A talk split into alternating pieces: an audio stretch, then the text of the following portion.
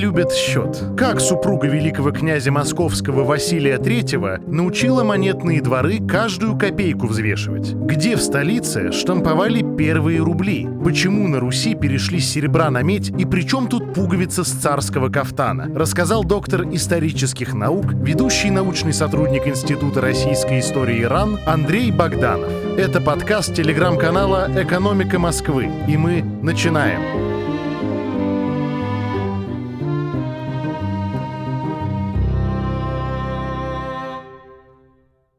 А все знают, что Москва – это место, где произрастают деньги. Но не все а, осознают, что э, это не фигуральное выражение. Так сложилось исторически. Деньги эти появились здесь у нас в Москве во времена Дмитрия Донского. Ну, скорее всего, после Куликовской битвы. Когда Дмитрию до зарезу э, нужен был какой-то обменный фонд, и он стал печатать монетки. Сначала он пытался их печатать так, как э, делали в Орде, от которой он, собственно, и пытался освободиться. То есть круглыми. С одной стороны было напечатано два воина с мечом и топором, а с другой арабская надпись. Ну, конечно, псевдоарабская. Это как наши мастера представляли себе арабскую вязь. Но это продержалось недолго. Очень быстро, уже в 15 веке, наши монеты стали совершенно особенными, которыми, которых нигде в мире не было, напоминающими рыбьи чешуйки. У нас здесь были монетные дворы, которые эту чешую производили. А, а как их изготовляли? Почему у нас такая форма странная? Хитрым образом. Гривны раскатывали в проволоку. Эту проволоку рубили на кусочки. И вот эти маленькие кусочки – проволоки и использовались для того, чтобы положить их на э, штамп и другим штампом пристукнуть. При этом точность работы мастеров была потрясающая. А, музейные работники взвешивают эти маленькие чешуйки и диву даются. Если речь идет об одном времени, одном монетном дворе, то разница в весе монет, а они же терлись и все такое, буквально Э, укладывается в пару сотых процента. Причем, как правило, с одного конца чуть толще, с другого чуть тоньше. Ну, э, с ноготь мизинца, которые, собственно, и назывались деньги. А, собственно, придумал это еще Дмитрий Донской.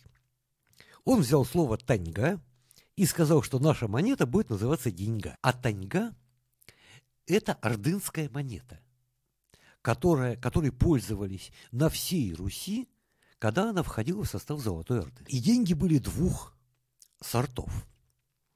Одна называлась Новгородка. На новгородской монетке изображался всадник с копьем. А на наших монетках уже во времена Ивана III, Софии Палеолог, Афанасия Никитина изображался всадник с саблей. И что интересно, если Дмитрий Донской взял татарский слиток серебра, гривну. То есть был э, сорт э, гривны новгородский, такой более южнорусский, с разным весом. Так вот, Дмитрий Донской взял за базу для своих монет татарскую гривну и разделил ее на 200 частей. Из гривны должно было получиться 200 монет. Одна монета – 1 грамм. Вы будете смеяться, но эти монеты Дмитрия Донского действительно близки к одному грамму. То есть, если сама гривна а, татарская была там 206 грамм, а Дмитрий Донской немножко схитрил и сказал, что наша московская гривна будет 204 грамма. Вот из этих 204 грамм как раз и получалось 200 монет. 100 монет образовывало рубль. А что такое рубль?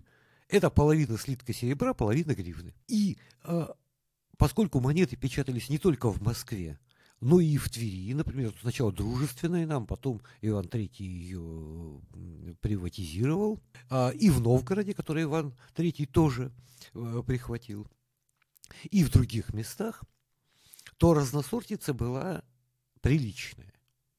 Порядок навела, как вы догадываетесь, женщина. Елена Васильевна Глинская, когда стала управлять Россией, в 1534 году установила стандарт. Сказала, все, деньги теперь будут двух сортов. Одна деньга с изображением всадника с копьем, ну, Георгия Победоносца, а другая всадника с саблей.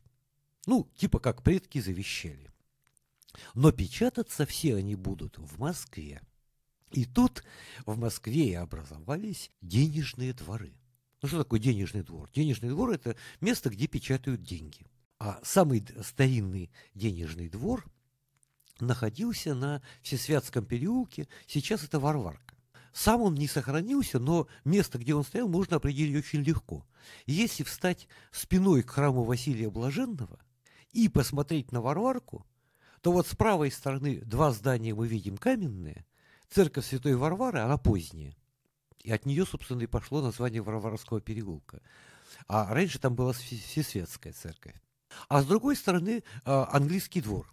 Собственно, два каменных здания. Вот где-то между ними и стоял этот самый денежный двор, который усыпал нас деньгами.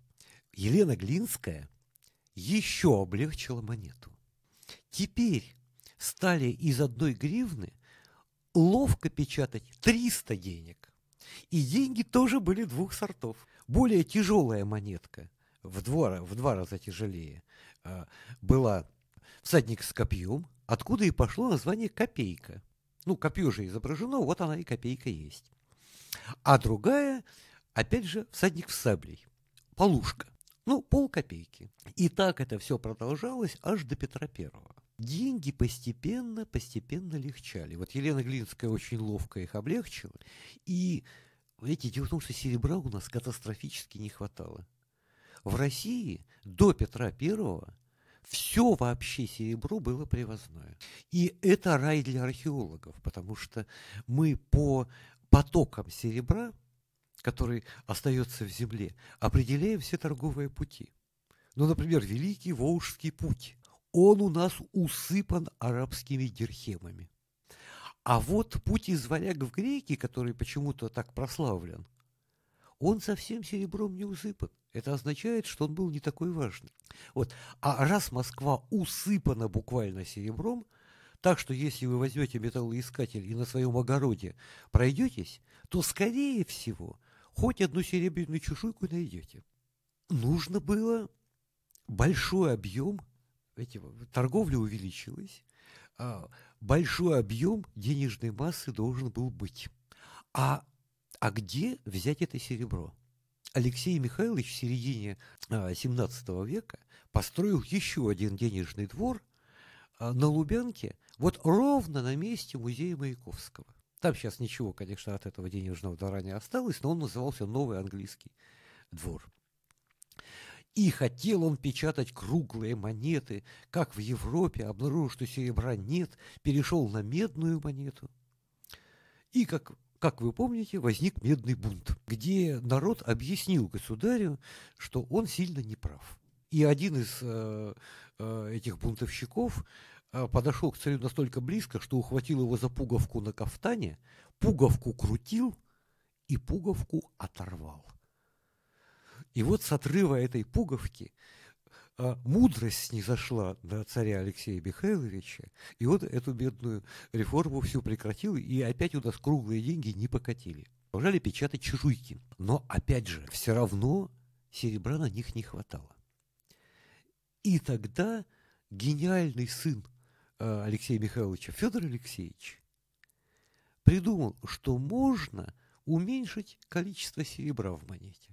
До этого у нас э, серебро было довольно чистое, потому что если вы думаете, что мы э, эти монеты как бы абы как изготовляли, то вы так не думаете. На самом деле в, каждой, вот, э, в каждом цеху, где производились монеты, была своя пробирная палата, которая следила за чистотой серебра. У нас менее 70% содержания серебра в монетах просто не бывало. А Федор Алексеевич, уменьшив количество серебра, не пошел по пути отца, не сделал страшную ошибку. Потому что э, Алексей Михайлович налетел с медными деньгами потому, что платил людям медными деньгами, а в казну брал только серебром налоги. Федор Алексеевич сказал, да, в моей монете меньше серебра, но налоги с вас я буду брать этой же монетой. И тогда народу было абсолютно безразлично, сколько в монете серебра. Раз э, э, это серебро имеет одинаковую стоимость, эти монеты во всей стране. Петру Первому денег не хватало еще больше. И он построил, наконец, первый денежный двор в Москве, на который мы с вами можем посмотреть. Его очень легко найти. Он находится в самом начале Никольской э, улицы, напротив второй, третьей линии ГУМа. Вот там стоит храм, за ним глухая стена. Это глухая стена монетного двора. А если смотреть от ГУМа, то там такие серые здания, торговые ряды. Вот за этими торговыми рядами, если пройти в ворота, которые, как правило, закрыты, и находится настоящий двор из красного кирпича, где э, первый, очень высокий первый этаж, абсолютно глухие стены, а там были мастерские. А вот наверху, где были пробежные счетные и прочие палаты, а, все украшено а, красивыми белокаменными балясинками, карнизиками там и так далее. Это и есть китайский денежный двор. Почему китайский? Да потому что у него три стены есть. А четвертая стена – это китайгородская стена – она, кстати, это вот этот кусок, который сохранился. То есть, если вам уда- удастся попасть в этот двор, то вы будете находиться в самом главном денежном центре э, России при молодом Петре I. И работал он, между прочим, до, аж до Павла I. Здесь у нас в Москве. Но э, со временем, э, уже в XVIII веке, начал печатать круглые деньги. Но круглые деньги – это уже другая история.